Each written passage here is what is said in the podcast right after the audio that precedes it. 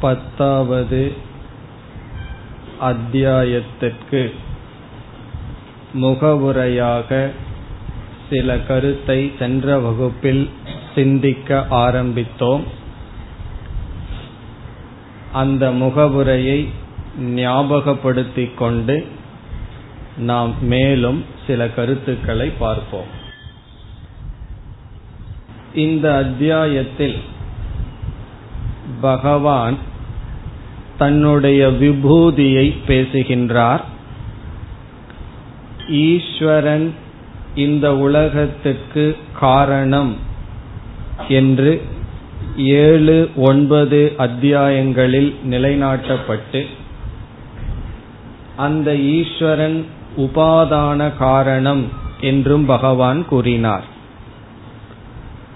விதவிதமான பானைக்கு களிமண் உபாதான காரணம் என்றால் நாம் பானையை பார்த்து கொண்டிருக்கும் பொழுது பானையோடு விவகாரம் செய்யும் பொழுது நாம் உபாதான காரணமான களிமண்ணோடு தான் விவகாரம் செய்கின்றோம்.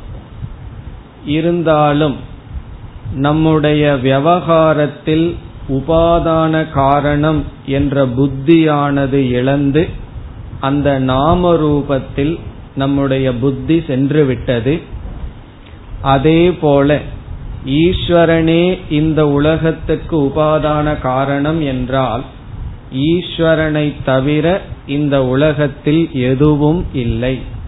இந்த உலகத்தோடு நாம் சம்பந்தம் வைக்கும் பொழுது இந்த உலகத்தை தீண்டும் பொழுது ஈஸ்வரனைத்தான் தீண்டுகின்றோம் ஈஸ்வரனோடு தான் சம்பந்தம் வைக்கின்றோம்.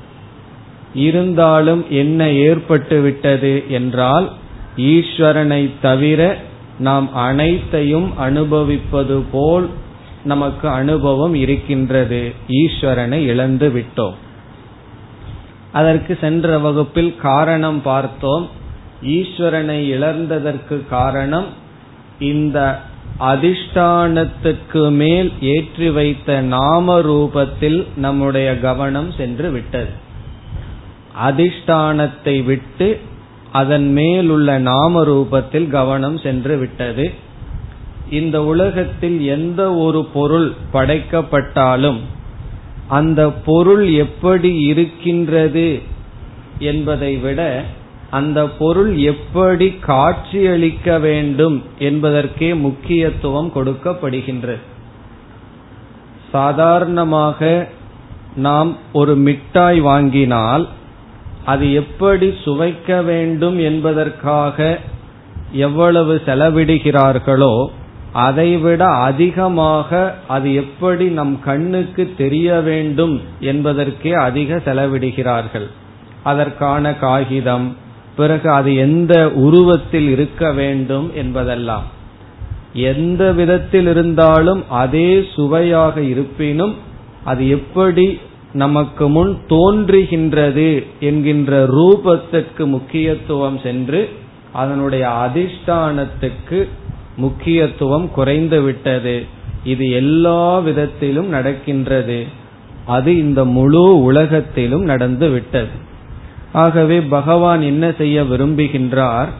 இந்த உலகத்தில் என்னென்ன பெருமைகளெல்லாம் இருக்கின்றதோ அவைகளையெல்லாம் உதாரணமாக சிலவற்றை எடுத்துக்கொண்டு அது என்னுடைய பெருமை அது ஈஸ்வரனுடைய பெருமை என்று கூற இருக்கின்றார். ஈஸ்வரனுடைய பெருமைன்னு சொல்ல மாட்டார். தன்னை ஈஸ்வரன் என்று பாவித்து அனைத்தும் என்னுடைய பெருமை என்று சொல்ல போகிறார். ஏற்கனவே சொல்லியும் இருந்தார். ஒருவன் தவம் செய்தால் தவசிகளினுடைய தவமாக நான் இருக்கின்றேன். ஞானியினுடைய ஞானமாக நான் இருக்கின்றேன் என்றெல்லாம் சிலவற்றை சொன்னார். இங்கு முழு அத்தியாயத்தில் இவைகளை பகவான் சொல்ல போகிறார். இனி நாம் இவ்விதம் பகவானுடைய விபூதியை கேட்பதனால் என்னென்ன பலன் இருக்கின்றது என்று வரிசையாக பார்க்கலாம். அல்லது இந்த விபூதி அத்தியாயத்திலிருந்து நாம் அடைய வேண்டிய பலன் என்னென்ன என்று பார்க்கலாம். அல்லது எதற்காக பகவான் தன்னுடைய பெருமையை ஒரு அத்தியாயம் முழுவதிலும் பேசினார்? ஏதோ ஒரு இடத்தில் பேசி அதோடு முடிக்காமல் முழு அத்தியாயத்தையே இங்கு பகவான் கொடுத்தார் என்றால் அது எதற்காக என்னென்ன பலனுக்காக என்று இப்பொழுது பார்த்துவிட்டு பிறகு அத்தியாயத்திற்குள் செல்லலாம். முதல் பிரயோஜனம் உபாசனார்த்தம். உபாசனார்த்தம் என்றால் தியானத்திற்காக. என்ன தியானத்திற்காக? பகவான் தன்னுடைய விபூதியை கூறுவது தியானத்திற்காக. இப்பொழுது நாம் பார்த்து வருவது என்னவென்றால் ஏன் பகவான் தன்னுடைய பெருமையை இந்த முழு அத்தியாயத்தில் பேசி இருக்கின்றார். இந்த அத்தியாயத்தினுடைய அவசியத்தை பார்த்து வருகின்றோம். அதனுடைய முதல் அவசியம் தியானத்திற்காக. இதனுடைய பொருள் என்ன என்றால் நம்முடைய அறிவில் என்ன மாற்றம் அல்லது என்ன ஏற்பட வேண்டும் ஈஸ்வரன் இந்த உலகத்துக்கு உபாதான காரணம் என்றால் ஈஸ்வரனே இந்த உலகத்தில் இருக்கின்ற அனைத்துமாக இருக்கின்றார் என்ற அறிவு நமக்கு ஏற்பட வேண்டும். காரிய காரண தத்துவத்தை படித்தால் நமக்கு பஞ்சபூதமாக விளங்குவது ஈஸ்வர சுரூபம் அந்த பஞ்சபூதங்களினுடைய அனைத்து மாற்றங்களும் பகவானுடைய சொரூபம் என்ற அறிவு வர வேண்டும். அதனால்தான் ஒவ்வொரு பூதமும் ஈஸ்வர சொரூபம் என்று பஞ்சபூத ஸ்தலமெல்லாம் நம்மிடம் இருக்கின்ற. ஆகாச ரூபமாக சிதம்பரத்தில் பகவான் இருக்கின்றார் என்றெல்லாம் ஒவ்வொரு பூதங்களும் ஈஸ்வர சொரூபம் என்று நாம் வழிபடுகின்றோம். அந்த அறிவு நமக்கு வர வேண்டும். ஆனால் இதை கேட்டாலும் நமக்கு அறிவு வரவில்லை. அப்பொழுது என்ன செய்வது என்றால் எப்பொழுது ஒரு விஷயம் நமக்கு சூக்ஷ்மமாக சென்று அறிவாக மாறவில்லையோ அப்பொழுது நாம் அறிவிலிருந்து மனதிற்கு வர வேண்டும். விஞ்ஞானமய கோஷத்தில் இருக்கின்ற அஜானம் நீங்கவில்லை என்றால் நாம் மனோமயத்திற்கு வர வேண்டும். எப்படி என்றால் குழந்தைகள் கணிதத்தை போடுகிறார்கள். ஒரு குழந்தைக்கு ஒரு கணக்கு புரியவில்லை. தவறுதலாகவே செய்கிறது. உடனே ஆசிரியர் என்ன செய்கிறார்? அது உனக்கு புரியாத காரணத்தினால் பத்து முறை அந்த கணக்கை எழுதி வா என்று சொல்வார்கள். இதற்கு பெயர் என்ன? இம்போசிஷன் என்று சொல்வார்கள். இது எதற்கு என்றால் ஒரு கருத்து நம்முடைய அறிவுக்கு விளங்கவில்லை என்றால் என்ன செய்வது? அதை மீண்டும் மீண்டும் பயிற்சி செய்தல். காரணம் என்ன? அங்கு அறிவு தூய்மை இல்லை அறிவு கூர்மை இல்லை. ஆகவே அது மனதளவில் கொண்டு வருதல் என்பது அதை மீண்டும் மீண்டும் திரும்ப திரும்ப படித்தல். இம்போசிஷன்கிறது தான் தியானம். காரணம் என்ன அறிவு தெளிவாகவில்லை என்றால் நாம் உடனே மனதளவில் இறங்கி வர வேண்டும். அதனாலதான் இங்க பகவான் என்ன செய்கின்றார்? பல பதார்த்தங்களை கூறி ஒவ்வொரு பொருளில் இருக்கின்ற பெருமை விபூதி என்னுடையது என்று நாம் தியானம் செய்ய செய்ய இது இம்போசிஷன் போல பல முறை மீண்டும் சிந்திக்க சிந்திக்க என்ன ஏற்படும்? மனது திருடமடைந்து தூய்மை அடைந்து அறிவு ஏற்படும். எப்பொழுதுமே நியமம் என்னவென்றால் ஒரு கருத்து புரியவில்லை என்றால் அறிவு வேலை செய்யவில்லை என்றால் நாம் அடுத்த படிக்கு இறங்கி வர வேண்டும் தியானத்திற்கு வர வேண்டும். அதுதான் உபாசனம். ஆகவே எதற்கு பகவான் விபூதியை இங்கு சொல்கின்றார் என்றால் உபாசனத்திற்காக. தியானத்திற்காக அறிவு நமக்கு ஏற்படவில்லை ஏற்பட வேண்டும். அதற்காக விதவிதமான பொருள்களை கூறி அந்தந்த பொருள்களில் நான் தான் இருக்கின்றேன். அவைகளெல்லாம் என்னுடைய சொரூபம் என்று கூறுகிறார். அப்ப இந்த விபூதி யோகம் எதற்காக என்றால் தியானத்திற்காக. என்ன தியானம் என்றால் விராட் உபாசனம். விராட் உபாசனம் என்பது இந்த விபூதி தியானம். நாம் தியான பயிற்சியில் விதவிதமான தியான பயிற்சியை செய்து வருவோம். அதில் முதலில் செய்தது நம்மளுடைய உடலை அமைதிப்படுத்தும் தியானம். இரண்டாவதாக நாம் செய்தது ஜபரூபமான தியானம். இப்பொழுது நாம் செய்து வருவதுதான் இந்த விராட் உபாசனம். இதில் நாம் என்ன செய்கின்றோம்?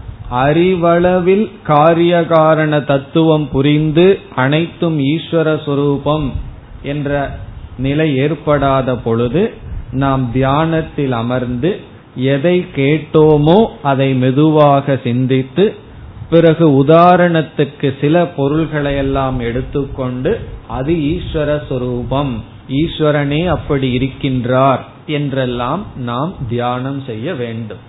அனைத்தும் பகவான் சொரூபம்னு தெரியவில்லை என்றால் பஞ்சபூத ஸ்தலங்களுக்கு யாத்திரை தான் பண்ணணும். போய் ஒவ்வொரு ஸ்தலத்திலையும் பகவான் தான் இருக்காருன்னு பார்த்து தியானம் செய்து கடைசியில் என்ன அறிவுக்கு வரணும்? நான் எங்கும் யாத்திரை செல்ல வேண்டாம்.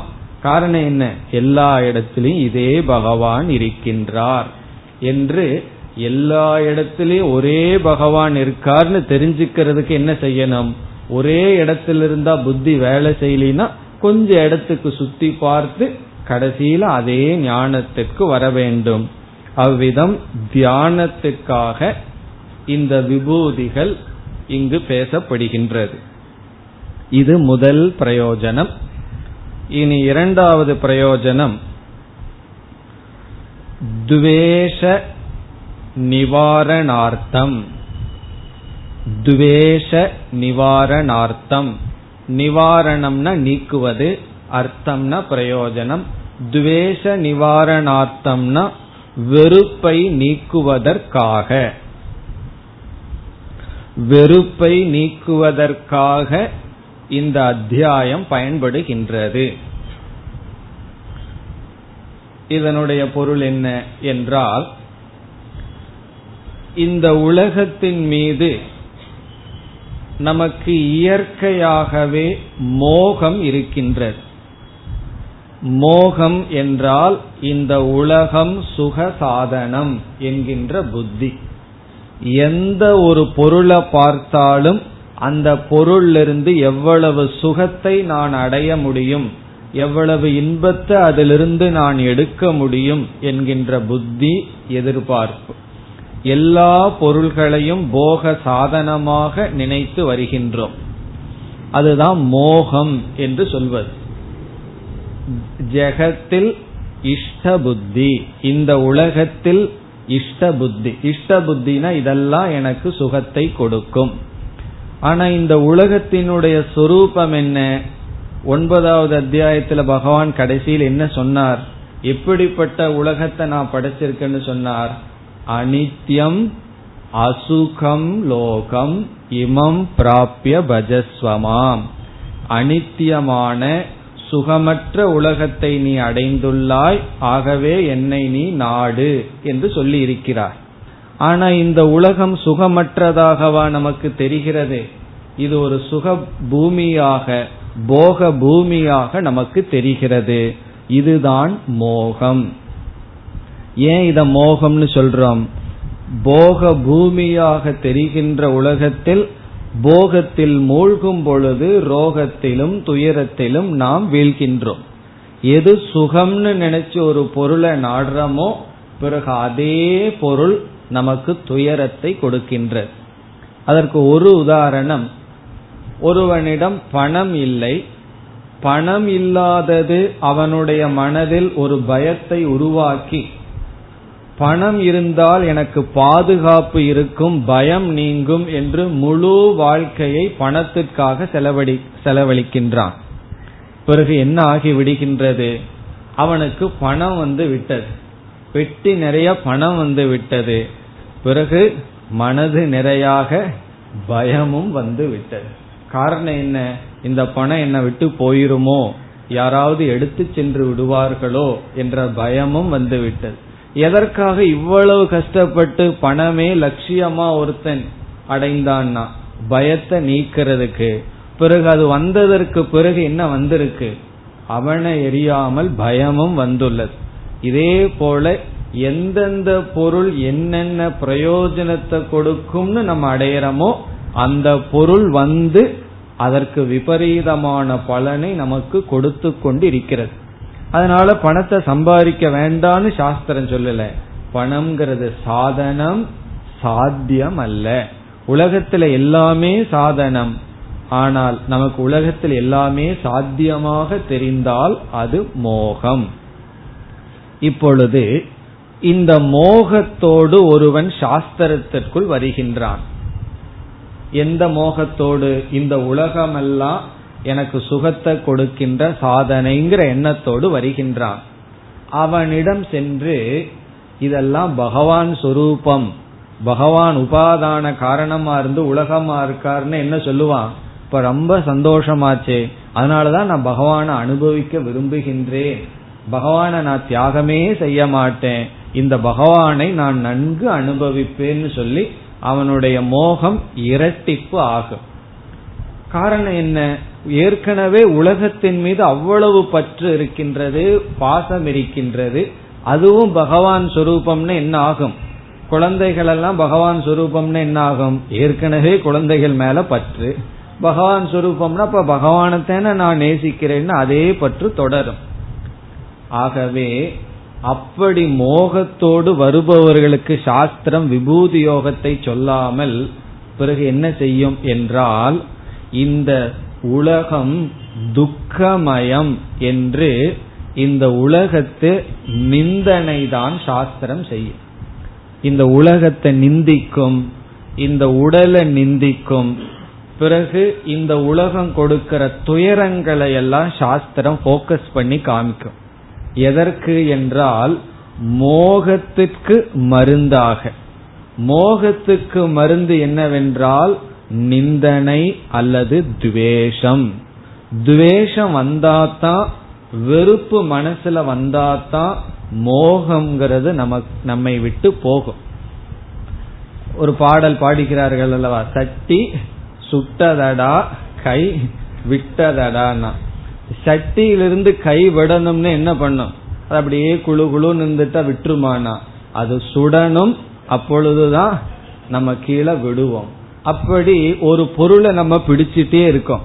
அந்த பொருள் மீது எப்பொழுது நமக்கு அது வேண்டான்னு நீக்கிற புத்தி வரும் அதிலிருந்து நமக்கு துயரம் வரணும் அப்பொழுதுதான் அது வேண்டாம் என்ற புத்தி நமக்கு வரும். துயரம் வரணும் என்றால் அதில் இருக்கிற துவேஷம் நமக்கு தேவை அதில் ஒரு துவேஷம் நமக்கு வரணும் வெறுப்பு நமக்கு வர வேண்டும். ஆகவே சாஸ்திரம் தெரிந்தே இந்த உலகத்தின் மீதும் நம் உடல் மீதும் துவேஷத்தை வளர்க்கின்றது. துவேஷத்தை கொடுக்கின்றது.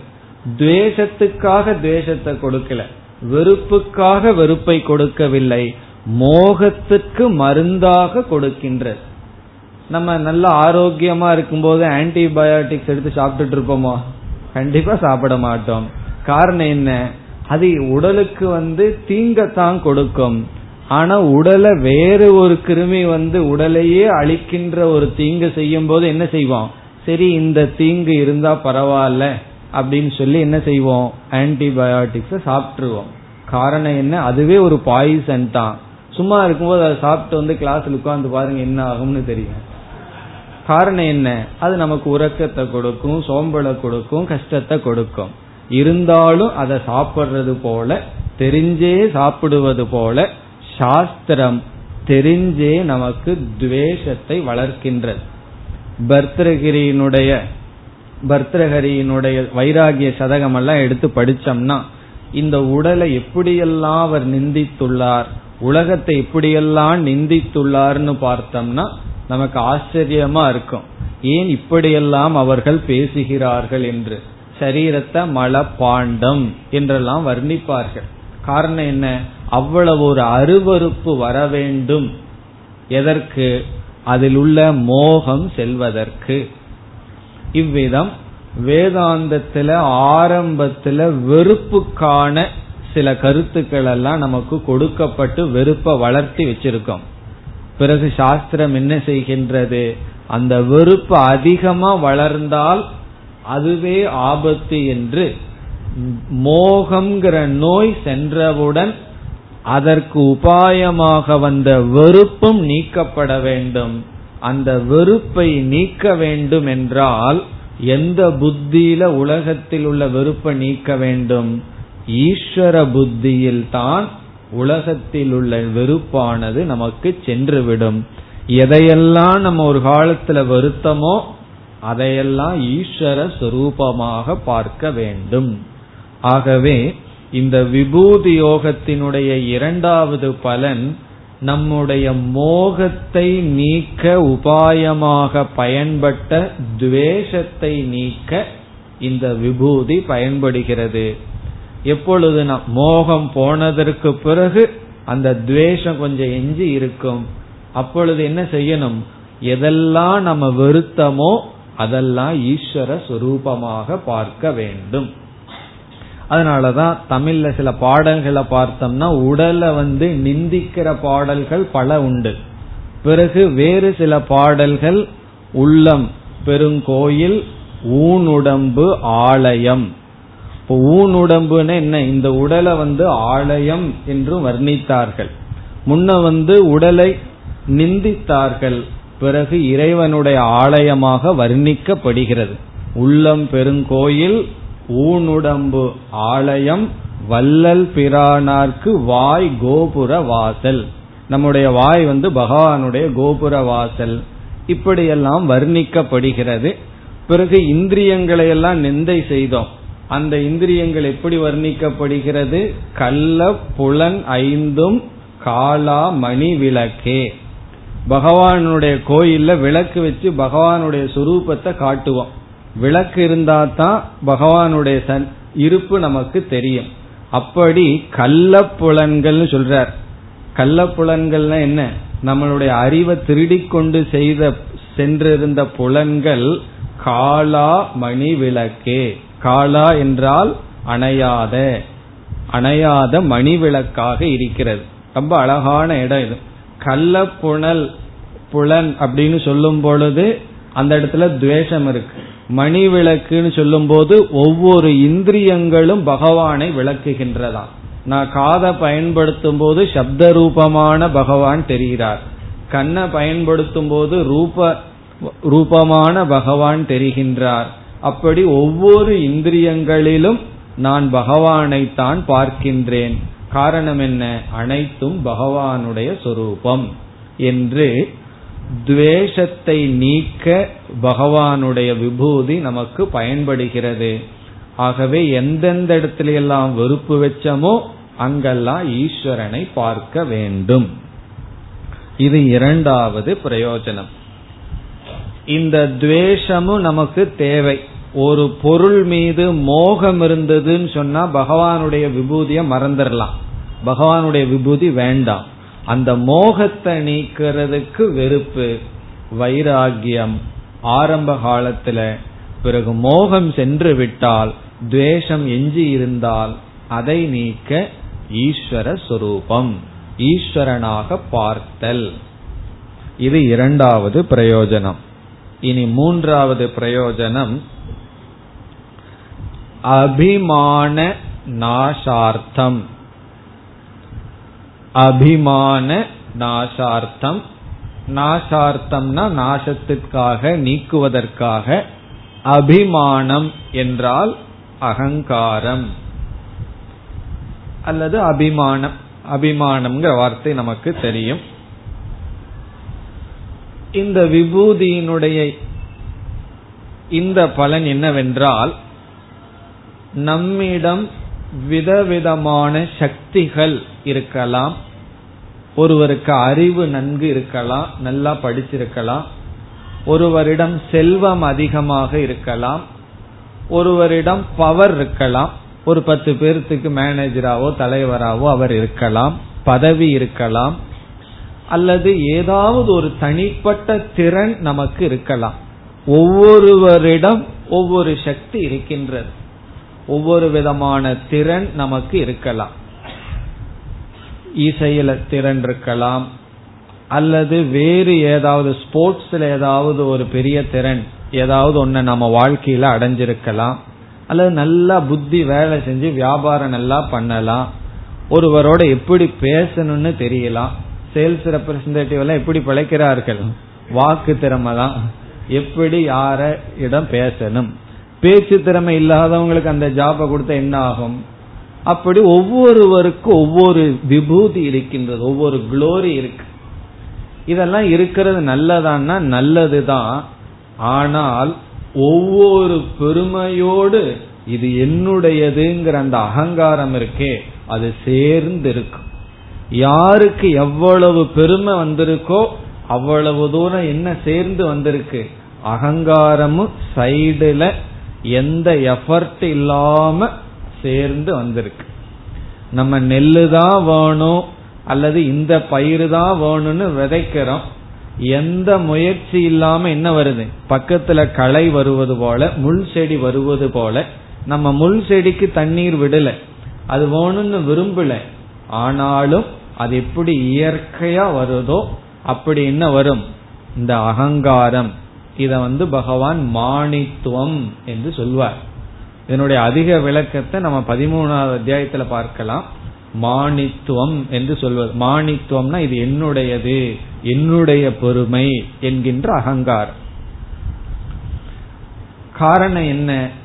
இதெல்லாம் என்னிடத்திலிருந்து வந்தது. இந்த பெருமை எனக்கு இன்னைக்கு இருக்குன்னு சொன்னா இது என்னுடைய முயற்சியினால் வந்தது. நான் அப்படிங்கிறது தலையேறி நிற்கும்.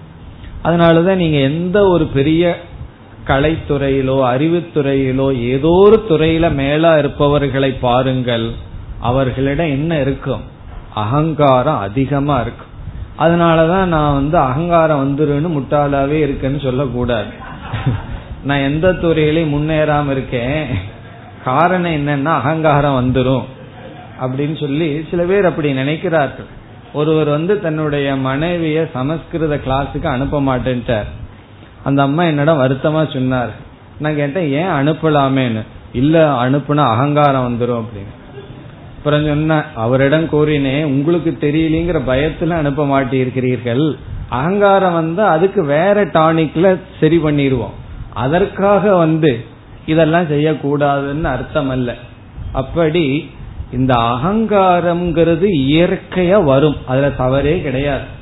ஒருவருக்கு அகங்காரமே இல்லை அப்படின்னா அகங்காரம் வர்ற அளவுக்கு அவர் பக்குவப்படலை அப்படின்னு அர்த்தம். அந்த அளவுக்கு ஒரு விதமான தகுதியும் அவர் அடையலேன்னு அர்த்தம். ஆகவே அகங்காரம் மானித்துவம்ங்கிறது இயற்கையா வரும். அதை எப்படி போக்குவது என்றால் சரி அஜானத்தை அடைஞ்சு போக்கிடலாமான்னு முடியாது. வேறொருவர் அழகா சொன்னார் ஒருவனுக்கு வந்து பணம் இருந்ததுன்னு சொன்னா பணத்தை குறிச்ச அகங்காரம் வரும். அறிவு இருந்ததுன்னா அறிவை குறிச்ச அகங்காரம் வரும். எதை இருந்தாலும் அந்த குறிச்ச அகங்காரம் வந்துடும் ஆனா எல்லா அகங்காரத்திலேயே பெரிய அகங்காரம் என்னன்னா கல்வி செருக்கு காரணம் என்னன்னா பணம் போயிட்டா நான் பணத்தை உடையவன்கிற அகங்காரம் போயிரும். பதவி போயிட்டா பதவியில் இருக்கிற அகங்காரம் போயிரும். ஆனா கல்வி ஒன்றுதான் வந்துட்டா போகவே போகாது. அப்படின்னு என்ன? அறிவு வந்துட்டா அறிவு நிமித்தமான கர்வமும் நம்மை விட்டு போகவே போகாது. அதை போக்கணும்னா என்னன்னா ஒரே ஒரு உபாயம் இந்த அறிவு ஈஸ்வரனுடைய விபூதி. இது பகவானுடைய பெருமை என்னுடையது அல்ல. ஏதோ அவருடைய அனுகிரகத்துல இந்த சக்தி என்னிடம் இருக்கின்றது. சொல்ல போறதெல்லாம் அர்ஜுனன் நினைப்பான் எல்லாம் என்னுடையதான் என்னுடையதான் கடைசி காலத்துல அவன் எந்த காண்டீபத்தை வச்சுட்டு எல்லாம் பண்ணானோ அதை தூக்குறதுக்கு சக்தி இல்லாம ஒரு காலத்துல விழுந்து கிடக்கின்றான். காரணம் என்னன்னா எல்லாமே பகவானுடைய சக்தி. நமக்கு தப்பி தவறி அறிவிருந்து அது கொஞ்சம் ஒழுங்கா வேலை செஞ்சு நம்ம வாழ்க்கையில ஏதாவது ஒன்ன சாதிச்சிருந்தால் என்ன புரிஞ்சுக்கணும்? அது பகவானுடையது. தபஸ்சாஸ்மி தபஸ்விஷு. ஒருவன் தவம் செய்தால் அந்த தவ செய்பவனுடைய தவமாக நான் இருக்கின்றேன். ஞானிகளினுடைய ஞானமாக நான் இருக்கின்றேன் என்று எல்லா பெருமையும் ஈஸ்வரனை சார்ந்தது என்ற ஞானத்தில்தான் இந்த அகங்காரத்தை நாம் ஒடுக்க முடியும். ஆகவே மூன்றாவது பிரயோஜனம் என்ன? விபூதியை படிப்பதன் மூலம் எந்த விதத்தை குறித்தும் நாம் கர்வப்படக்கூடாது. சில பேர்த்துக்கு தன்னிடம் பெருமை இருக்காது. தன்னை சார்ந்தவர்களிடம் பெருமை இருக்கு. அந்த கர்வம் இவருக்கு வந்துடும் பிரின்சிபாலு காலேஜில் கர்வம் இருக்காது. அந்த வீட்டு அம்மாவுக்கு நான் பிரின்சிபால் ஒய்ஃப்னு கர்வம் வந்துடும் இப்படியெல்லாம் எதையாவது ஒன்று பக்கத்தில் சார்ந்து இருந்தோம் அப்படின்னம்னா அதனுடைய பெருமையெல்லாம் நம்ம எடுத்துக்குவோம். அதனால கர்வப்படுறோம். அப்படி கர்வம்ங்கிறது விதவிதமாக வரலாம். அந்த இடத்துல எல்லாம் எது வந்து நமக்கு மருந்து அமையணும்? இதெல்லாம் ஈஸ்வரனை சார்ந்தது. பகவான் நம் மீது அனுகிரகம் வைக்கலன்னு சொன்னா நம்ம இன்னைக்கு இப்படி இருக்க மாட்டோம். சோ இன்னைக்கு நாம் இப்படி இருக்கிறது பகவானுடைய அனுகிரகம். நான் கீத கிளாஸுக்கு வர்றேன்னே கர்வம் வந்துடலாம். நான் இந்த வயசுலயே வர வர ஆரம்பிச்சிட்டேன் பாத்தீங்களா? நீங்க எல்லாம் இன்னும் டிவி பார்த்துட்டு இருக்கீங்க அப்படின்னு போகும்போதே கர்வத்தோட போலாம். அப்படி போக கூடாது. கீதை நான் சொல்றேன்னு கர்வம் வரக்கூடாது. கீதையை நான் கேட்கிறேன்னு கர்வம் வரக்கூடாது. எல்லாம் ஈஸ்வரனுடைய அனுகிரகம். பகவானுடைய அனுகிரகத்திலாம் இன்று நாம் இப்படி இருக்கின்றோம். இனி அடுத்த பிரயோஜனம். நான்காவது பிரயோஜனம் அசூயா நாசார்த்தம். நாசார்த்தம்னா நீங்குவதற்கு. அசூயா. அசூயா என்றால் பொறாமை.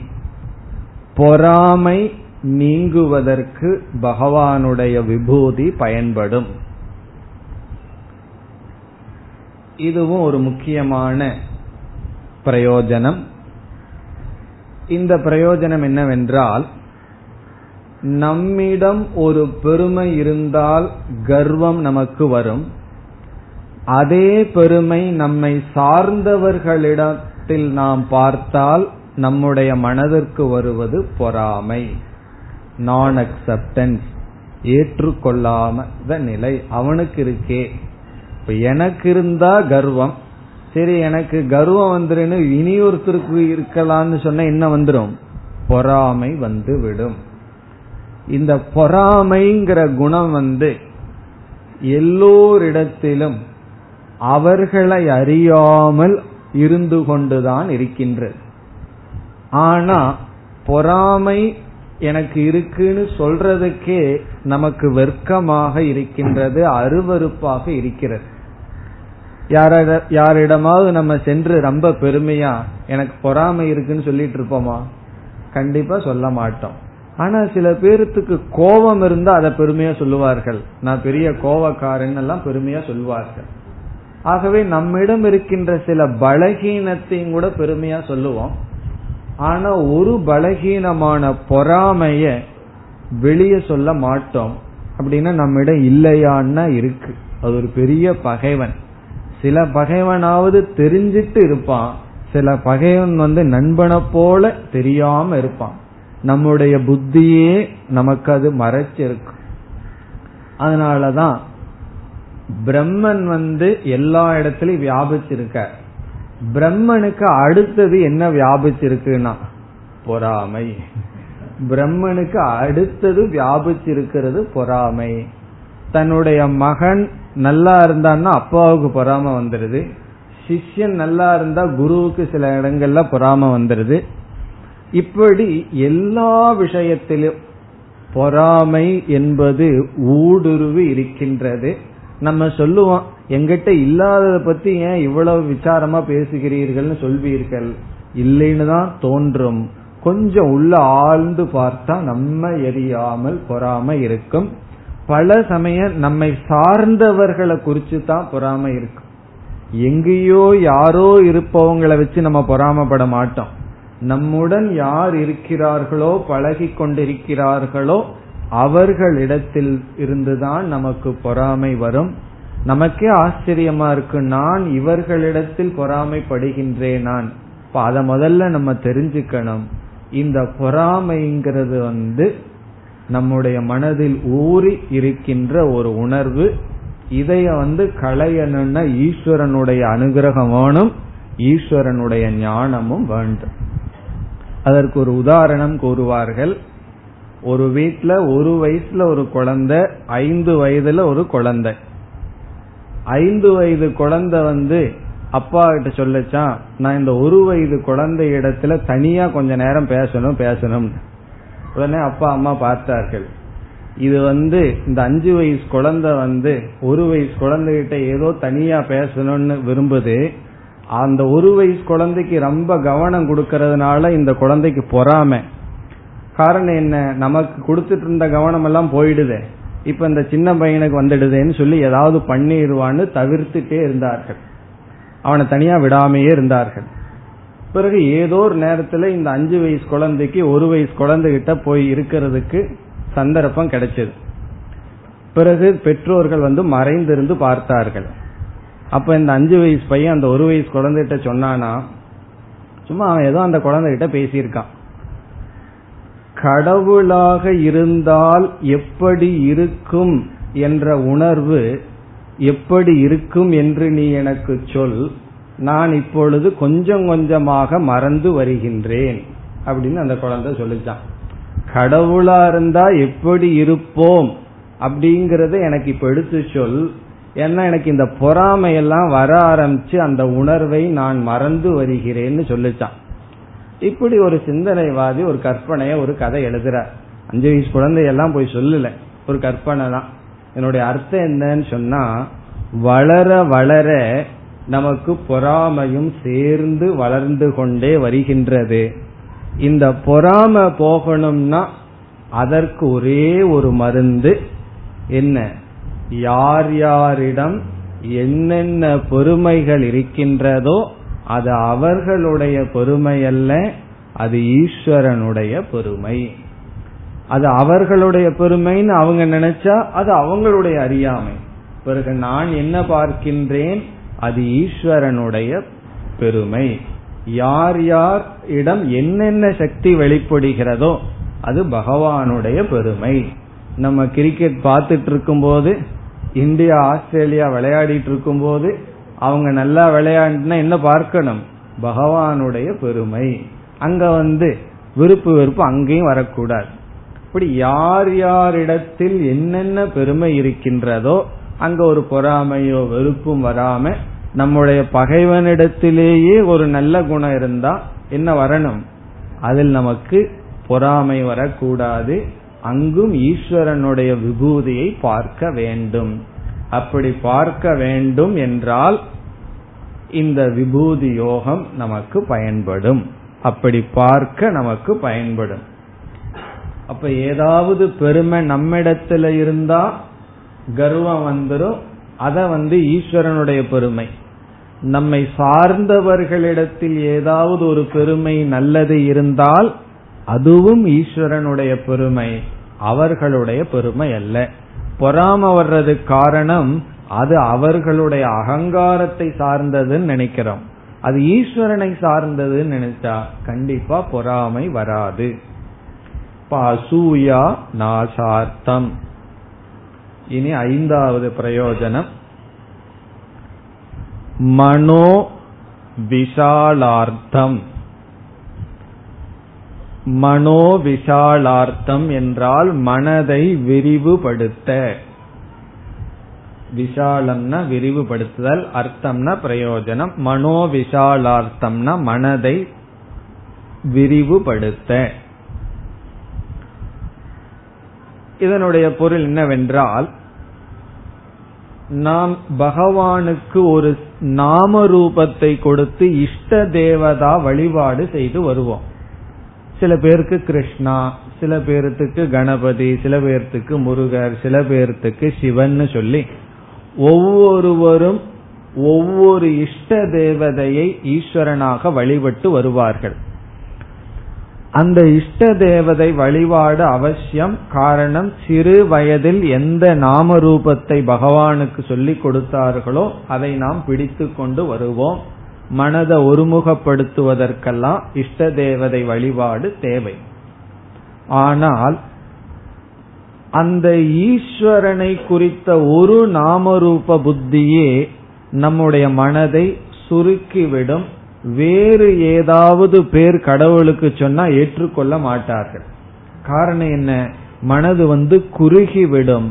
அப்படி மனதை குறுகாமல் மனதை விரிவுபடுத்த அந்த எந்த ஈஸ்வரனை நான் இந்த நாம ரூபத்துடன் வழிபடுகின்றேனோ ராமானோ கிருஷ்ணானோ வழிபடுகின்றேனோ அவரேதான் அனைத்து பதார்த்தங்களுக்குள்ளும் விளங்கிக் கொண்டு இருக்கின்றார் என்று இஷ்ட தேவதா பக்தியிலிருந்து விராட் பக்திக்கு மனதை விரிக்க வேண்டும் என்றால் ஒரு குறிப்பிட்ட தேவதா பக்தியிலிருந்து அனைத்தும் ஈஸ்வர சுரூபம்னு மனம் விரிய வேண்டும் என்றால் ஈஸ்வர விபூதி நமக்கு தெரிந்திருக்க வேண்டும். இப்ப ஈஸ்வர விபூதியில மனசு என்ன ஆகுது? நான் எந்த பேரை கடவுளுக்கு சொல்லி இருந்தனோ அதேதான் அனைத்துமாக இருக்கின்றார். சில பேர்த்துக்கெல்லாம் அந்த நாம ரூபத்தை சொன்னா தான் பக்தி வரும். அதனால எந்த கோயிலுக்கு போனாலும் முதல்ல அதைத்தான் சொல்லுவார்கள். திருப்பதி மேல பற்று இருப்பவர்களுக்கு சிவன் கோயிலுக்கு போனா வெங்கடேஸ்வராம்பார்கள் முதல்ல. அதுக்கப்புறம் தான் சிவலிங்கம்ங்கிற ஞாபகம் வரும். அல்லது சிவபக்தர்கள் வந்து திருப்பதிக்கு போனா உடனே முருகா முருகான்னு சொல்லிட்டு தான் அப்புறம் ஓஹோ இவர் வேற ஆள்னு சொல்லி ஞாபகத்துக்கு வரும் அப்படி அந்தந்த இஷ்ட தேவதையில ஊறி மனசு இருக்கு. அப்படி இருக்கணும். அது அவசியம். பிறகு என்ன செய்யணும்? அந்த இஷ்ட தேவதா தான் அனைத்துமாக இருக்கின்றார் என்ற அறிவு வர வேண்டும் என்றால் ஈஸ்வரனுடைய விபூதி தியானம் நமக்கு பயனளிக்கும். இனி அடுத்தது ஆறாவது பிரயோஜனம். இந்த ஆறாவது பிரயோஜனம் கொஞ்சம் ஹையர் லெவல்ல வரப்போகின்றது. துவந்துவ நிவத்தியர்த்தம் துவந்துவ நிவத்தியர்த்தம் நிவத்தி அர்த்தம்னா இங்கும் நீக்குவதற்கு துவந்துவம் என்றால் இருமை. இருமையை நீக்குவதற்காக இருமையினுடைய பிடியிலிருந்து விடுதலை அடைவதற்கு விபூதி யோகம் பயன்படும். இந்த அஞ்சு கருத்து இதுவரைக்கும் பார்த்தது சுலபமா இருக்கும் ஏற்றுக்கொள்வதா இருக்கும். இனிமேல் பார்க்க போற ரெண்டு கருத்து கொஞ்சம் புரிவதற்கு கஷ்டமா இருக்கும். என்ன சில மேலான கருத்தை ஆரம்பத்துல சொன்னோம்னு என்ன ஆயிரும்? வயிற்றுக்கு அஜீர்ணம் வர்றது போல மனசுக்கும் அறிவுக்கும் அஜீர்ணம் வந்துடும். குழந்தைகிட்ட போய் பரோட்டாவை கொடுத்தா என்ன ஆகும்னா? அஜீர்ணம் தானே வரும். அதே போல திடீர்னு ஒரு பெரிய கருத்தை போய் நம்ம மனசுல போட்டோம்னா அது ஏற்றுக்கொள்ளாத மாதிரி தெரியும். அதனால கேட்டு வச்சுக்குவோம். நேரம் வரும்போது ஏற்றுக்கொள்வோம். பகவான் தன்னுடைய விபூதிய பேசும்போது என்ன சொல்வார்? ஆரம்பத்துல நல்லதையெல்லாம் எடுத்துட்டு அதுல நான் நான் சொல்லிட்டு வர போவார். இப்ப அர்ஜுனன் கிட்ட இருக்க பாண்டவர்களுக்குள்ள அர்ஜுனனா இருக்கேன் ஞானிகளுக்குள்ள இருக்கிற ஞானமா இருக்கேன் தவம் செய்பவர்களுடைய தவமாக இருக்கின்றேன் இப் முனிவர்களுக்குள் இப்ப பிருகுவா இருக்கேன் பிறகு முருகனா நான் இருக்கேன் சிவனா இருக்கேன் இப்படி எல்லாம் சொல்லிட்டே வருவார். அப்ப தர்மமா இருக்கின்றதெல்லாம் பகவான் நான் நான் சொல்லிட்டே வருவார். பிறகு அப்படியே என்ன செய்ய போறார்? தர்மம் மட்டுமல்ல நானே மரணமாகவும் இருக்கின்றேன். பிறகு சூதாடுறவர்களுக்குள்ள நான் யாரா இருக்கேன்? சகுனியா நான் தான் இருக்கேன். இப்படியே என்ன செய்ய போறார்? நோயா நான் தான் இருக்கின்றேன். துக்க சொரூபமா நான் தான் இருக்கேன் தோல்வியா நான் தான் இருக்கின்றேன்னு சொல்லி அதர்மங்களை எல்லாம் பகவான் என்ன செய்ய போறார்? அதுவும் என்னுடைய சொரூபம்னு சொல்ல போறார். இப்ப தர்மம் மட்டும் பகவானுடைய சொரூபம் அல்ல அதர்மமாகவும் நான் தான் இருக்கேன். இப்ப தர்மா அதர்மம் இந்த ரெண்டும் என்னுடைய சொரூபம்னு சொல்ல போற இப்ப நம்ம மனதை எது சாதாரணமா பாதிக்கும்னு சொன்னா இருமை தான் நம்மைய பாதித்து கொண்டே இருக்கின்றது. ஒரு அதர்மத்தை நம்மால ஏற்றுக்கொள்ள முடியாது. பல சமயங்கள்ல நம்ம ஏன் அறிவளவுல மனதளவுல துயரப்படுறோம் என்றால் ஒரு அதர்ம நம்ம சுற்றி நடக்கும் பொழுது நம்மால் அதை ஜீர்ணிச்சுக்க முடியாம துயரப்படுறோம். அதர்மத்தை செய்து கொண்டிருப்பவனும் கூட அதர்மத்தை ஜீர்ணிச்சுக்க முடியாது. ஒரு திருடன் இருக்கான் அவன் ஒருத்தனா காரியத்தை சாதிக்க முடியல சரி ஒரு பார்ட்னர்ஷிப் சேர்த்துக்குவோம்னு இன்னொரு ஆளை சேர்த்துறான். அவன் யாரை சேர்த்துவான்? நேர்மையான ஒரு ஆளை தான் தேர்ந்தெடுப்பான். காரணம் என்ன? ரெண்டு பேரும் சேர்ந்து திருடி சரிசமமா பிரிச்சுக்கணும் அல்லவா? இவன் ஏமாத்திட்டு போக கூடாது அல்லவா? அப்போ ஒரு திருடனுக்கு என்ன வேணும்னா அவன் தர்மத்தை பார்ப்பான். பிறகு அவர்களுக்குள்ள தர்மம் பேசிக்குவான் நான் இவ்வளவு கஷ்டப்பட்டேன் எனக்கு இவ்வளவு ஷேர் வரணும்னு சொல்லி. அப்ப எல்லோருமே தர்மத்தை தான் விரும்புகிறார்கள். அதர்மத்தில் இருப்பவனும் கூட அவன் தர்மத்தை தான் பேச விரும்புகின்றான். ஆகவே என்னன்னா அதர்மம் எல்லோராலும் நீக்கத்தக்கதாக இருக்கிறது. அந்த அதர்மத்தை நம்மால் ஏற்றுக்கொள்ள முடியாது. ஆனா பகவான் என்ன சொல்ல போறார்? தன்னுடைய விபூதியில் அதர்மத்தில் இருக்கிற அம்சங்களையும் தன்னுடைய சொரூபமா சொல்ல போறார். அப்ப நம்முடைய மனது எப்படி போக வேண்டும் எப்படி பக்குவப்பட வேண்டும் என்றால் முதலில் தர்மத்தை தான் நாம் ஏற்றுக்கொள்ள வேண்டும். அதர்மமும் பகவான் சுரூபமாச்சு சரி அதையும் நாம் பண்றேன்னு சொல்லக்கூடாது ஆரம்பத்தில். தர்மத்துலதான் நம்முடைய புத்தி இருக்கணும் செயல் இருக்கணும். அதனுடைய விளைவாக அதர்மத்தை கண்டு ஏற்றுக்கொள்ளாத மனநிலை நமக்கு வரும் வர வேண்டும். உச்சகட்டமா அந்த ஒரு நிலை வரணும். அதர்மத்தை அகாமடேட் பண்ண முடியாத அளவு நம்மளுடைய மனம் வளர வேண்டும். அதற்கு பிறகு அதர்மத்தை நாம செய்யக்கூடாது அதர்மத்தையும் அதர்மத்தினால் தாக்கப்படாத மனநிலையை நாம் அடைய வேண்டும். அதர்மத்தை செஞ்சு அதர்மம் எல்லாம் பழகி போய் அதர்மத்தினால தாக்காத மனநிலையை நம்ம அடையக்கூடாதுன்னு சொல்லவில்லை. அதர்மத்தை செய்யாமல் அதனால் தாக்கப்படாத மனநிலையை அடைய வேண்டும். இப்ப வந்து ஒருவர் வந்து லஞ்சம் வாங்க மாட்டேன்னு இருக்கார். கற்பனை தான் அப்படி ஒருத்தர் இருக்காருன்னு வச்சுக்கோமே இந்த காலத்துல. அப்படி ஒருவரும் முடிவு செய்யறார் பிறகு கொஞ்ச நாள் அதை அப்படியே பின்பற்றிடுறாருன்னு வச்சுக்குவோமே இப்படியோ லஞ்சம் வாங்கறது இல்லை அப்படின்னு பின்பற்றி விட்டுறார். பிறகு மற்றவர்கள் எல்லாம் சொல்கிறார்கள் உனக்கு பிழைக்க தெரியல இப்படி எல்லாம் இருந்தா ஒரு வாழ்க்கையில முன்னேற முடியாதுன்னு சொல்கிறார்கள். பிறகு மற்றவங்க எல்லாமே இப்படி உபதேசம் பண்கிறார்களே அவங்க உபதேசத்தையும் நம்ம கேட்கணுமேன்னு சொல்லி முதல் முறை லஞ்சம் வாங்குறார். ரொம்ப வருஷமா லஞ்சம் வாங்காம இருந்தவர். முதல்ல வாங்கும்போது அவர் மனசுல எப்படி இருக்கும்? ஒரு பயம் இருக்கும் அச்சம் இருக்கும் நம்ம ஒரு பெரிய விரதத்தை விட்டுட்டமேன்னு இருக்கும். அப்ப அந்த அதர்மம் வந்து அவரை டிஸ்டர்ப் பண்ணும். பிறகு அப்படியே கொஞ்சம் கொஞ்சமா கொஞ்சம் கொஞ்சமா வாங்கி வாங்கி பழகிடுறார்.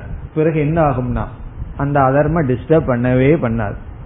சேல்ஸ் டேக்ஸ்ல இருந்து ஒருவர் வந்தவர் என்னிடத்துல சொன்னார். ஒரு முப்பது பேர் இருக்காங்களாம் அவர் எல்லாத்துக்கும் ஏதோ கொஞ்சம் கொஞ்சம் குடிச்சிட்டு வர்ற கொடுத்துட்டு வர்றார். இடையில ஒருவர் அமர்ந்துட்டு என்ன கவனிக்காம போறீங்கன்னு கத்தி சொல்கிறார்களாம் அத்தனை பேர்த்துக்கும் கேட்கிற மாதிரி. அப்ப இவரும் அதையும் கவனிச்சுட்டு வந்தாராம். இத சொல்லிட்டு என்ன சொன்னார்? இப்ப வந்து லஞ்சம் வாங்குறது அந்த காலத்துல எவ்வளவு ஒரு பாவமா இருந்தது. இப்ப வந்து அது ஒரு பெரிய குற்ற உணர்வாவே தெரியல. அது வாழ்க்கையில ஒரு அங்கமாக இருக்கு. பிரிக்க முடியாத அங்கமாக இருக்கிறது. இப்ப என்ன ஆயிடுதுன்னு சொன்னா அதுல ஒரு குற்ற உணர்வு வரலையே அதனால பாதிக்கப்படவில்லையேன்னா இப்ப ஞானின்னு சொல்லிடலாமா அதர்மத்துல நான் பாதிக்கப்படலைன்னு சொன்னா அது வந்து ரொம்ப ரொம்ப கீழ்நிலைக்கு போன அறிவா இருக்கு. அப்படி நாம் இங்கு புரிந்து கொள்ள கூடாது ஏன்னா இந்த இடம் வரும்போது கொஞ்சம் கவனமாக நாம் புரிந்து கொள்ள வேண்டிய இடம். அதர்மத்தை செய்து செய்து அந்த மனது வந்து திக்காய். ஸ்கின்னு சொல்லுவார்கள். பஃபல்லோ ஸ்கின்னு சொல்லுவார்கள். அப்படி வந்து அப்படியே திக்காய் வர்ற மாதிரி அல்ல.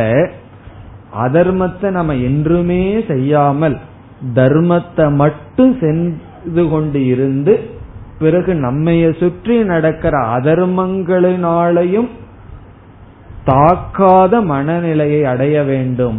அதற்கு பகவானுடைய விபூதியை பயன்படுத்த வேண்டும் பயன்படும். இதெல்லாம் நம்ம தர்மப்படி இருந்து அதனால மனது துயரப்பட்டு அதற்கு பிறகு ஒரு மார்க்கம் வேணுங்கும் போது பகவான் நானே தான் அனைத்துமாக இருக்கின்றேன். தர்மா தர்மம்ங்கிறது ஒரு பெரிய விளையாட்டு. இப்போ ஒரு நாடகத்துல எல்லாமே நல்லவங்களா இருந்தா அந்த நாடகத்தை பார்க்க முடியுமா? யாருமே கெட்டவங்க இல்லைன்னு வச்சுக்கோமே. அந்த சினிமாவாகட்டும் நாடகமாகட்டும் ஓடுமான்னா? ஓடாது. அப்போ ஒரு டிராமான்னு சொன்னா ரெண்டும் இருக்கத்தான் செய்யும். அதுல நான் பாதிக்க கூடாது நான் அதர்மம் செய்யக்கூடாது. அதர் மற்றவர்களுடைய அதர்மமான சொற்கள் செயல் என்னை பாதிக்க கூடாது அதனால சொல்ல போறார் பகவான் குரோதம் மோகம் பொறாமை இது எல்லாமே என்னுடைய சொரூபம் என்று விபூதியில பகவான் நம் மனதில் இருமையினால் வரும் தாக்குதலை நீக்க உபாயம் செய்ய போகின்றார். இந்த விபூதிய புரிந்து கொள்ளும் பொழுது எந்த இருமையினாலும் நாம் தாக்கப்பட மாட்டோம். யாரெல்லாம் தர்மப்படி இருக்கிறார்களோ அவர்களெல்லாம் கண்டிப்பாக அதர்மத்தினால் ஆரம்ப காலத்தில் சில தாக்குதலை அடைவார்கள். இப்ப நம்ம வந்து அதர்மத்தை அக்காமடேட் பண்ணவே முடியல அப்படின்னா அது ஒரு உயர்ந்த மனநிலையை குறிக்கின்றது. அது கஷ்டமாவே இருக்கட்டும். அது ஒரு நல்ல மனநிலை தான் பிறகு இந்த அறிவு வந்து நம்முடைய மனதை காப்பாற்றும் சந்தேகமே இல்லை. கொஞ்ச நாள் கஷ்டப்பட்டாலும் பிறகு இந்த அறிவு நமக்கு அதை கொடுக்கும். எதை கொடுக்கும்? நம்ம அதர்மத்துல மூழ்க மாட்டோம். நம்மை சுற்றி எந்த அதர்மங்கள் இருந்தாலும் அதனாலும் தாக்கப்பட மாட்டோம். அதற்கு பகவானுடைய விபூதி நமக்கு துணை புரியும். இப்ப தர்மம் அதர்மம் இரண்டு முரண்பட்டதற்கு இந்த ரெண்டையும் சேர்ந்து நம்ம புரிஞ்சுக்கணும்னா அது ரெண்டுக்கு காமனா இருக்கிற ஈஸ்வரனுடைய விபூதி. அந்த நிலையில இவைகளெல்லாம் மித்தியா இவைகளெல்லாம் தோற்றம். நாடகத்தை போல ஒரு விளையாட்டை போல நமக்கு புத்தி வரும். பிறகு என்னாகும்? எதனாலும் நாம் தாக்கப்பட மாட்டோம். அதுவும் முக்கியம். நான் அதர்மம் செய்ய மாட்டேங்கிறது மட்டுமல்ல எவர்களுடைய அதர்மமும் என்னை பாதிக்க கூடாது. அதற்கு பகவானுடைய விபூதி பயன்படும். இனி கடைசியாக அத்வைத சித்தியர்த்தம். அத்வைத சித்தியர்த்தம். சித்தியர்த்தம்னா நிலைநாட்டுவதற்கு. அத்வைத சித்தியர்த்தம் என்றால் அத்வைதத்தை நிலைநாட்ட இந்த விபூதி பயன்பட போகிறது. இப்ப நம்ம ரொம்ப வேதாந்தத்தினுடைய பக்கத்துல வந்துட்டோம். முதல் ஐந்தும் மனதினுடைய லெவல்ல இந்த விபூதி வேலை செய்து பிறகு நாம கடைசியா சொன்ன ரெண்டும் அறிவினுடைய நிலையில வேலை செய்கின்றது. இந்த இருமைகளிலிருந்து தப்பி வர்றோம். பிறகு அத்வைதத்தை நிலைநாட்ட இந்த விபூதி பயன்படும். இதைத்தான் விளக்க ஆசிரியர் பலர் எழுதுகிறார்கள். ஈஸ்வரனுடைய சகுண சொரூபம் நிர்குணஸ்வரூப ஞானத்திற்கு துவாரம். துவாரம்னா மார்க்கம். பகவானுடைய சகுண ஞானம் பகவானுடைய நிர்குண ஞானத்துக்கு ஒரு பாதை மார்க்கம். அப்ப பகவானுடைய நிர்குண ஞானத்தை அடையணும்னா எப்படி போகணும்னா இந்த விபூதி ஞானத்தின் வழியாக. எப்படி அத்வைத சித்தி கிடைக்கின்றது என்றால் நாம் இந்த உலகத்தில் இருக்கின்றோம் ஆகவே நான்கிற புத்தி நமக்கு இருக்கு. இப்ப நான் ஒரு செப்பரேட் என்டிட்டி நான் ஒரு தனிப்பட்டவன். பிறகு இரண்டாவது ஒரு துவைதம் ஒரு டிவிஷன் ஒரு பிளவை நாம பார்க்கிறது இந்த உலகம். அப்ப இந்த உலகம் நமக்கு எப்படி பிளவுபட்டிருக்கு? நான் இந்த உலகம்னு ரெண்டு ரெண்டா பிளவுபட்டு இருக்கிறது. இந்த உலகத்தில் அப்படி ஒரு அனுபவம் நம்ம இருக்கு நான் ஒரு என்டிட்டி உலகம்னு ஒரு பொருள். பிறகு சாஸ்திரம் என்ன பண்ணிருக்கு ஏற்கனவே ரெண்டு பிளவு பட்டது போதாதுன்னு இல்லாம மூணாவது ஒரு டிவிஷனை அறிமுகப்படுத்தி இருக்கு எது அதுனா ஈஸ்வரன். இப்ப ஈஸ்வரன் மூணாவது ஒரு ஆள் வேற வந்தாச்சு. பேசாம ஈஸ்வரனை பத்தி பேசலினா ரெண்டே ஒரு பேதம் தான் துவைதம் தான் இங்க வந்து மூன்று வந்தாச்சு. ஈஸ்வரன் ஒண்ணு வேற அடிஷனலா துவைதம் வந்தாச்சு. அது எதுக்கு ஈஸ்வரன் அறிமுகப்படுத்தப்பட்டுள்ளது என்றால் உலகம் நான் என்கிற பேதத்துக்கு இடையில ஈஸ்வரன் வந்து இனியொரு பேதமா வர்றார். வந்து என்ன செய்வார்? ஈஸ்வரன் உலகம்ங்கிற பேதம் முதலில் நீக்கப்படும். ஈஸ்வரன் தனியா அறிமுகப்படுத்தினாலும் இந்த விபூதியில என்ன செய்யறோம்? ஈஸ்வரன் உலகம்ங்கிற பேதம் விபூதியிலேயே நீக்கப்படும். ஆரம்பத்துல ஈஸ்வரன்கிறது மூணாவது பொருளாகத்தான் அறிமுகப்படுத்தப்பட்டது. ஆனா இந்த இடத்துல என்ன செய்யறார் பகவான்? இது நான் வந்தது மூணாவது ஆளா வல்ல ஏற்கனவே உலகம்னு எதை நீ நினைக்கிறையோ அதாத்தான் இருக்குன்னு சொல்லுவார். பிறகு இப்ப என்ன வந்திருக்கு? மூன்றுல ஈஸ்வர ஜெகத் பேதம் போயாச்சு. பிறகு அந்த ஈஸ்வரன் என்ன சொல்லுவார்? உன்னுடைய உடல் மனம் இதுவும் நான் தான் உலகத்துக்குள் இருக்கிற ஒரு பொருள் தான் இந்த நான் சொல்லும் போது நம்ம என்ன பண்ணி வச்சுட்டோம்? உடலையும் மனசையும் பிரிச்சு உலகத்தையும் பிரிச்சு வச்சுட்டோம். பிறகு ஈஸ்வரன் வந்து என்ன செய்துட்டார்? உன்னுடைய உடலும் நான் தான் உன்னுடைய மனசும் உலகத்தினுடைய சொரூபம் ஆகவே நான் தான் சொல்லுவார். இப்ப என்ன ஆகும் அகங்காரத்துக்கு இடம் இல்லாம அகங்காரம் போயிடும் இப்ப அகங்காரம் எதை நான் சொல்றதுக்கு இருக்கு? அகங்காரம் உடலை நான் சொல்லி உலகம்னு சொல்லி கொண்டு இருந்தது ஈஸ்வரனை அறிமுகப்படுத்தி ஈஸ்வரனை உலகமும் ஒண்ணுன்னு சொன்னோம். அந்த உலகம்னு சொல்லும் போது இந்த உடலும் சேருது நம்ம மனசும் சேருதுன்னு சொன்னா அகங்காரத்துக்கு இடமே இருக்காது. ஆகவே அகங்காரம்தான் உலகம் நான்னு அனாத்மாவை பிரிச்சது. ஈஸ்வரன் வந்து எல்லா அனாத்மாவையும் ஒன்னா வச்சு நான் தான் எல்லா அனாத்மாவும் காட்சி அளிக்கிறேன்னு சொன்னார். பிறகு அகங்காரத்துக்கு இடம் இல்லாம இருக்கும். பிறகு நம்ம என்ன சிந்திக்க தோணும்? சரி அகங்காரம் வேண்டாம். அறிவு சுரூபமா நான் இருந்துட்டு இருக்கிறேனே அது என்ன ஆகிறதுன்னு ஒரு கேள்வி வரும். இப்ப நான் உலகம்னு நினைச்சிட்டு இருந்தேன் இந்த நான் நினைக்கிறதுல உடல் எல்லாம் போயாச்சு மனதும் போயாச்சு. இந்த அறிவு இருக்கே. சந்தேகம் வரும் பொழுது பிறகு மீண்டும் பகவான் இதே பத்தாவது அத்தியாயத்துல விபூதியா சொல்லுவாரு அந்த ஆத்மாவாகவும் நான் தான் இருக்கின்றேன். உன்னிடம் இருக்கின்ற அறிவு சொரூபமாகவும் நான் இருக்கின்றேன்னு சொல்லி சொல்ல போற அப்படித்தான் விபூதியை ஆரம்பிக்க போகின்றார். எப்படின்னா ஆத்மஸ்வரூபமாகவும் நான் தான் இருக்கு. இப்ப ஜீவனுடைய நிர்குண சொரூபமா இருக்கிறதும் நான் தான். ஜீவனுடைய சகுண ரூபமான உடலும் நான் தான் சொல்லி இந்த விபூதியிலேயே பகவான் அத்வைதத்தை நிலைநாட்ட இருக்கின்றார். ஜீவ ஈஸ்வர ஐக்கியத்தை காட்ட இருக்கின்றார். ஈஸ்வர ஜெகத் ஐக்கியத்தை காட்ட இருக்கின்றார். இப்ப ஜீவனிடம் இருக்கின்ற அறிவு சுரூபத்தை பகவான் நான் சொல்லுவார். அப்ப என்ன இருக்கு? இப்ப என்னிடத்துல அறிவு இருக்கு உடல் இருக்கு. சைத்தன்ய சொரூபமும் உடல் இருக்கு.